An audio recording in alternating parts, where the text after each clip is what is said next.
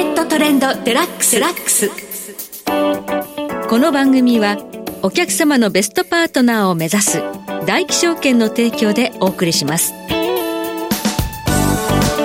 皆さんご機嫌いかがでしょうか？大橋ひろこです。株式為替をはじめコモディティなどデリバティブ取引の最前線の情報をピックアップしてお届けします。今日はトレジャリーパートナーズ代表の戸田雄大さんをスタジオにお迎えしています。戸田さんこんにちは。こんにちは。よろしくお願いいたします。よろしくお願いします。もう7月11日ですけど本当に暑いですね。暑いですね。暑い。もう外を歩いているだけで汗がこうじわっと出てくるというか。そうですよね。はいはい、電気代なんかもねちょっとこう節電要請なんかも出てきたら困るななんて思いますがさて日本のマーケットちょっと株の方も少しこう下落基調になってきました。為替市場ドル円相場高値から見るとだいぶ下がってきましたね。そうですね。日本株ドル円、えー、両方とも調整が入っていまして、はい、まあ、ドル円でいくと4円50銭ぐらいですかね、うん、トップから145円から今、えー、140円台までね、はい、入ってきたと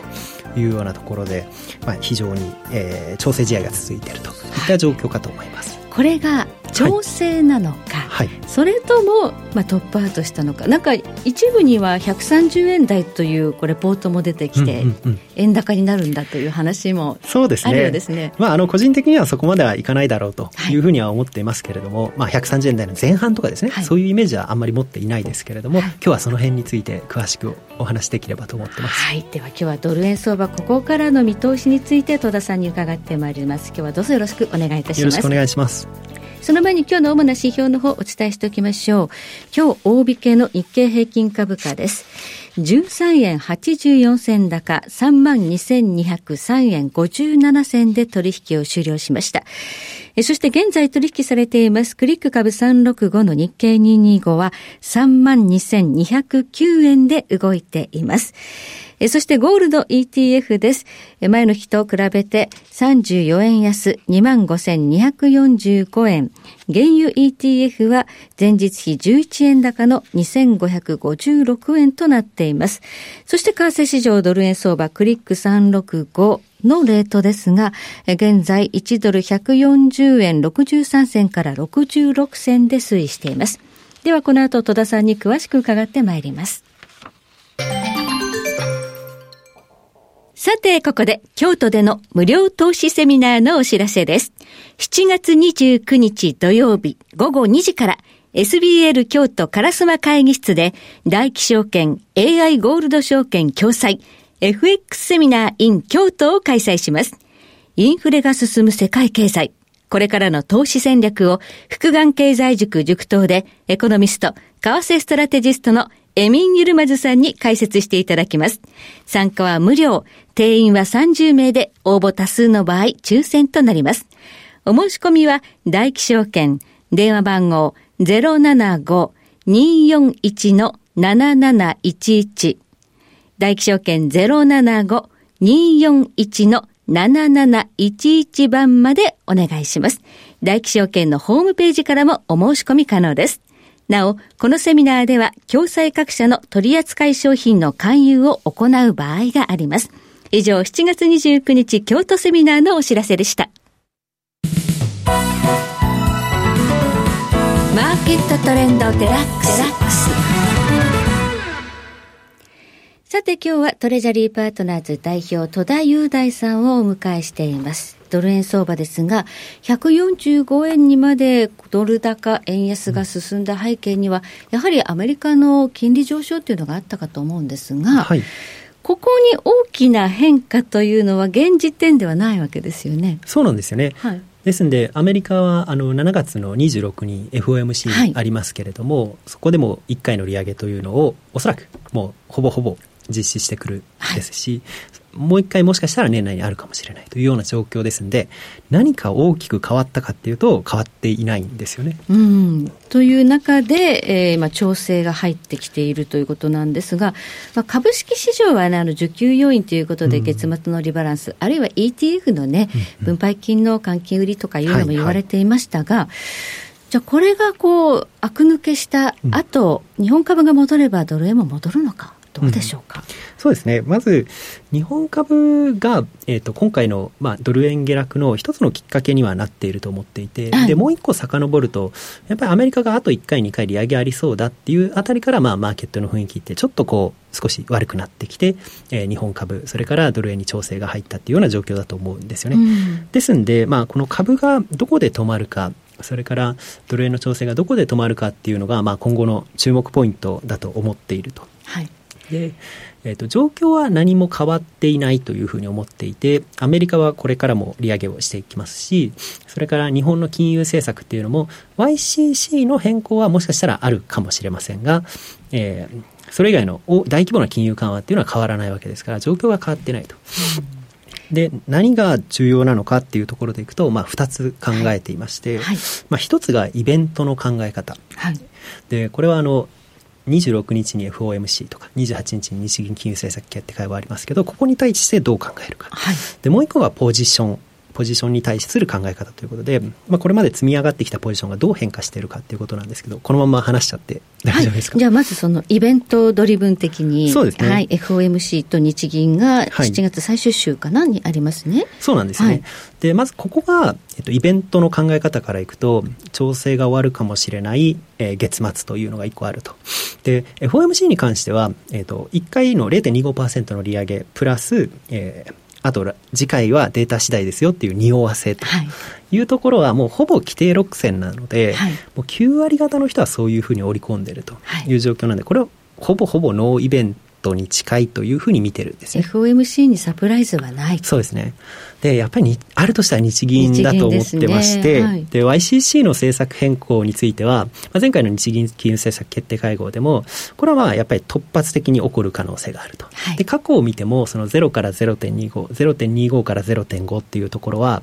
半年に1回ぐらいやってるですよね。振り返ってみると、振り返ってみると、その バンド幅を少しずつ。そうなんです、ね、はい。で、ここについてもう少し深く話していくんですけれども、はい、今の10年債の利回りっていうのが今朝段階で0.46とか0.45%ぐらいなんですね。だから0.5に張り付いたっていう歪みの状態ではない。ではないんですよ。ということですね。で、はい、7年債も0.3弱ぐらいで、うん、えー、15年債っていうのもまあ0.7とか0.8ぐらいですので、はい、ちゃんとイールドカップは純粋なイールドカーブが立ってるわけですね。ミクロの世界ですけれども。ミクロな世界なんです。はい、なので、基本線というのは政策変更なしだと見てます。はい、で、まあ、万が一あるかもしれないんで、ここから数日間、あの、来週も含めて注目ですという状況なんですけど、で、まずこの視点で言った場合には、はい、えっ、ー、と、基本的に円ななんだよ緩和ないのかよ、はい、あえっと、変更 YCC の変更ないのかよってことで基本的にはリスクオンになりやすい。かなりなりやすいと思うんですね、はい、ここ2回後連続して2円とか3円の上昇してるはずですんで、はい、ま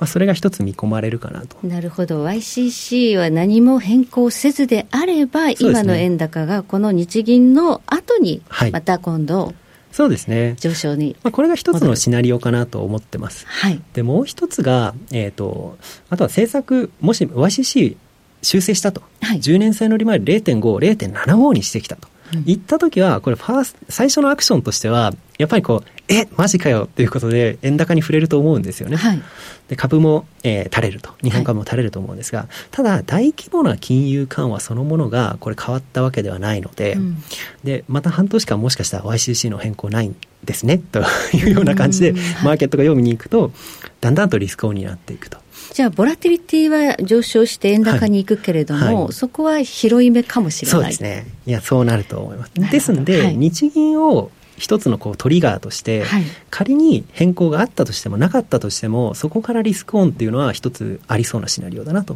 いうふうに思ってます、はい、じゃあまあカレンダー的にこの日米の金融政策が集中する7月26、28ですね。ですね。このあたりっていうのは、まあ、転換点を迎えやすい。そうですね。短期的なトレードアイディアになりますけれども、はい、そのあたり特に日銀の金融政策決定会合前後は、えー、リスクオンになりやすいかなはい、もう一つあのポジションの考え方ですね。でこれどこまで調整が入るんだっていうのが非常に怖いんで、売りが売りを呼ぶ展開に、まあ、今なっているわけなんですけれども。そうですね、4円って結構大きいですね。で実はですね、日米の株式については、はい、えっ、ー、と、先物の、そのいわゆる投機筋のポジションっていうのは、年初の段階までもうすでに戻ってるんですね。あ、株式はい。はい、なので、ここまですごい大きく日本株もえー、米株も上昇してきましたけれども、先物のポジションというのは結構軽くなってきたと。うん、ですんで、売りが売りを呼ぶというのも、そろそろ限界があるというのが見方になります。はいはい、で、一方で、えっ、ー、と、日本円のポジションについては、円のロングっていうのが、まあ、過去最大まで7月3時点で、先週時点では溜まってたんですよね。はい。まあ、だからこそこれだけ4円ぐらい落ちたっていうことなんですけど、はい、円ショート、ネットでの円ショートが、まあ、まあ、あの10万枚超えてます、ね、そうですね。5, 5, 年半ぶりぐらいの高水準だったんで、はい、まあ、それが一旦多分はけてるんですね。今7月11日ですけれども、まあ、今日とか昨日の下げとかで結構はけてると思うので、まあ、そうなってくるとこれもまあなんとか落ち着いてくるのもそろそろじゃないかなというふうに見てます。はい。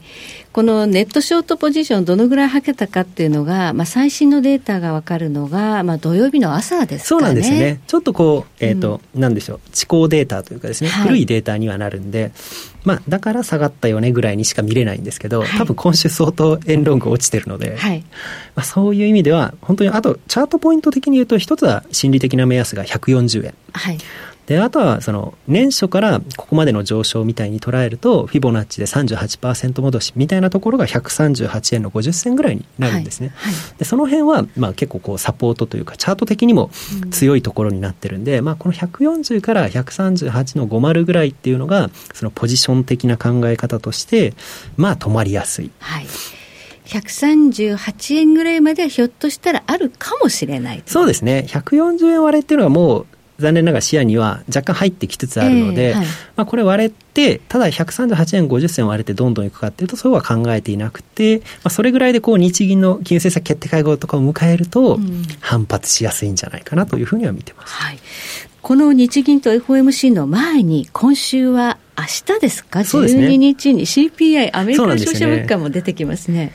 先ほど、え大橋さんともお話ししたんですが、はい、あの、名目のヘッドラインが3.1%っていうことで、ねはい、かなり下がってきたなっていうふうに思わせるところではあるんですが、はい、まあ、コアの方は引き続き5%あったり、はい、で、また、あの、来月に関してはね、また別の数値が出てくるということもあるんで、まあ、ちょっとここは数値見ながらになるかなと思います。で、ちょっと気をつけてほしいというか、まあ、気をつけたいポイントとしては、この前の ECB フォーラムで、パウエル議長がどういうふうにインフレを表現してたかっていうと、この3%とか4%とかって確かにトップから見るとすごい落ちてきてるんだけど、はい、これをやっぱ2位以下に叩き落とすまでは、あの、引き締め的にならざるを得ないと。はい、で、この3とか4でベターっと張らせる、張り付いてしまうことの方がよっぽどリスクだっていうふうに FOMC は考えてると。はいいうことを言ってたんで、あの、もうやっぱり利上げして、どんどんこれを落としてくるということなんで、相当低い数値じゃないと、何かこう大きくフェドが方針を変えるということはないんじゃないかなと見てます。はい。アメリカのインフレ率総合で3.1っていうと、本当にえって思うぐらいね、下がったなという印象ですけど、ね、目標は2%ですからね。そうなんですよね。はい。ここを忘れなくということで、えー、今月は7月の日銀と FOMC、このあたりに注目ということです。はい、えー、どうもありがとうございます。今日はトレジャリーパートナーズ代表、戸田雄大さんをお迎えしてお話を伺いました。ありがとうございました。ありがとうございました。えそして来週ですえ来週は日本貴金属マーケット協会代表理事池水雄一さんをお迎えしましてゴールドはじめ貴金属市場の動向をお伺いしてまいりますえー、どうぞお楽しみに、えー、ここまでのお相手は大橋ロコでしたそれでは全国の皆さんごきげんようこの番組はお客様のベストパートナーを目指す大気証券の提供でお送りしました。